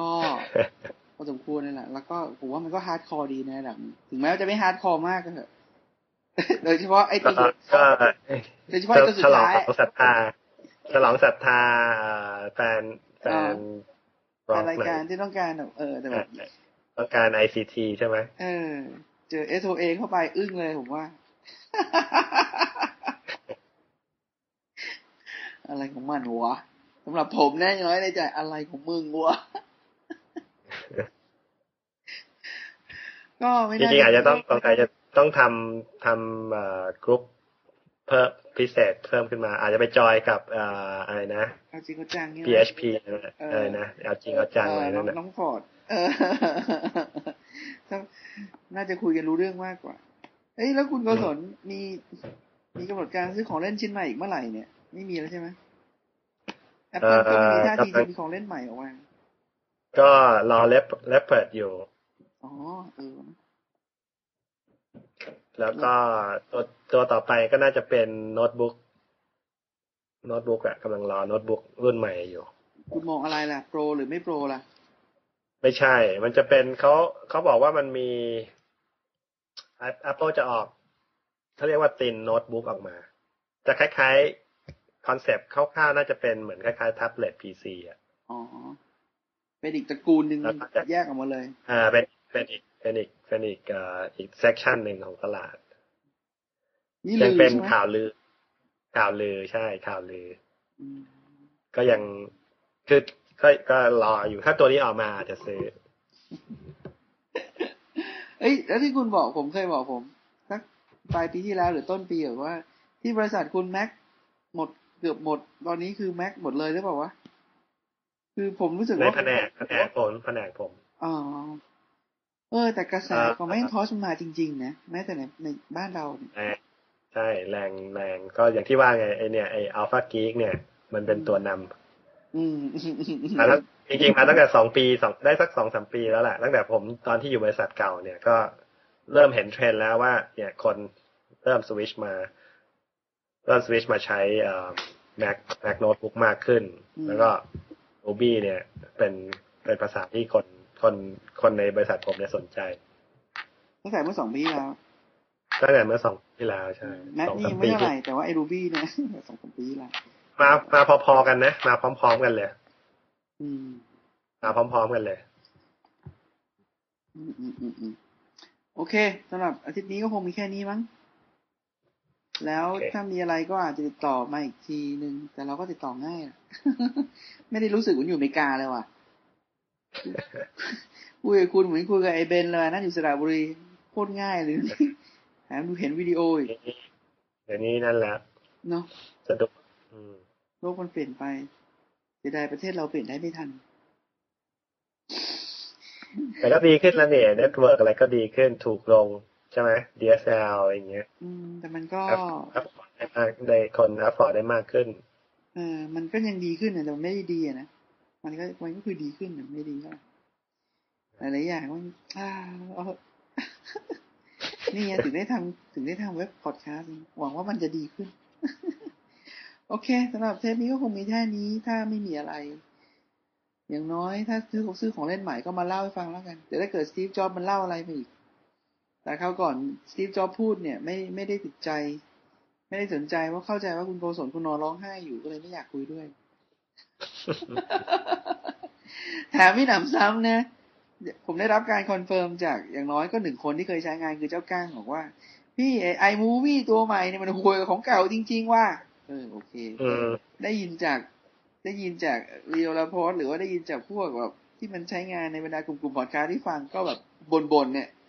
มาเจอไอ้ก้างที่ใช้งานเองก็บอกพี่มันโหยกว่าจริงโอเคอย่างน้อยงานนี้สตีฟจ็อบก็เสียชื่อแล้วว่าลดราคา iPhone มันก็คือเขาก็มันไม่ใช่ว่า Apple ทำอะไรถูกทุกอย่างนะมันก็ต้องก็นั่นแหละก็ต้องมีพลาดอย่างจริงๆแล้วเนี่ยไอ้ไอ้ผมว่าไอ้ไอ้ที่เขาปิดกั้นไม่ให้ third party มามามาพัฒนาบน iPhone เนี่ยผมว่าเขาคิดผิดนะผมไม่รู้ว่าทำไมเขาถึงคิดอย่างนั้นมีมีมีหลายคนพูดอย่างนี้นะมีหลายคนพูดอย่างนี้นะแต่แต่ไม่รู้เหมือนกันก็ผมอาจจะอาจจะมีอะไรบางอย่างซ่อนอยู่เพื่อที่ให้ไปใช้อย่างอื่นแทนแล้วผมน้อยเดียวก็ก็คือเออก็คือไม่สามารถคือไม่มีใครสามารถอธิบายได้ว่าทำไมต้อง Apple เองถึงจะมาอธิบายได้ว่าทำไมเขาถึงคิดอย่างนั้นนี่แล้วแม้แต่ว่าการที่ Apple ไปทำให้ iPhone กลายเป็นอิดเนี่ยนะคือมันก็มีคนพูดไม่น่าสนใจเหมือนกันนะบอกว่าคุณรู้ไหมคนที่ซื้อ iPhone ล็อตล็อตแรกๆเนี่ยแล้วไปแฮกมาเนี่ยคุณลองนึกดิไอ้พวกนั้นคือผู้ที่แม่งไปยืนต่อคิว หกถึงเจ็ด ชั่วโมงด้วยไม่รักกันจริงไม่ทำหรอกต้องมาทำทำงี้วะอะไรทำนองนี้ก็มีคนมาบ่นๆใช่ก็แต่เอาเหอะทุกอย่างมันก็คงมีที่มาที่ไปอาจจะรู้บ้างรู้ช้าบ้างแต่มันคงมีที่มาที่ไปโอเคสำหรับเทปนี้ก็คงมีเท่านี้คุณโกศลโอเคครับขอบคุณมากครับผมสวัสดีครับโอเคครับสวัสดีครับสวัสดีครับผมไทยครับเอ้ยครับผมพันครับขอต้อนรับสู่ไทยทันคอร์ดไทยทันคอร์ดครับอยู่ในเมืองภูเก็ตครับขอดูข้อมูลเพิ่มเติมไทยทันคอร์ด .com t a i t a n c o u r t .com สวัสดีครับสวัสดีครับ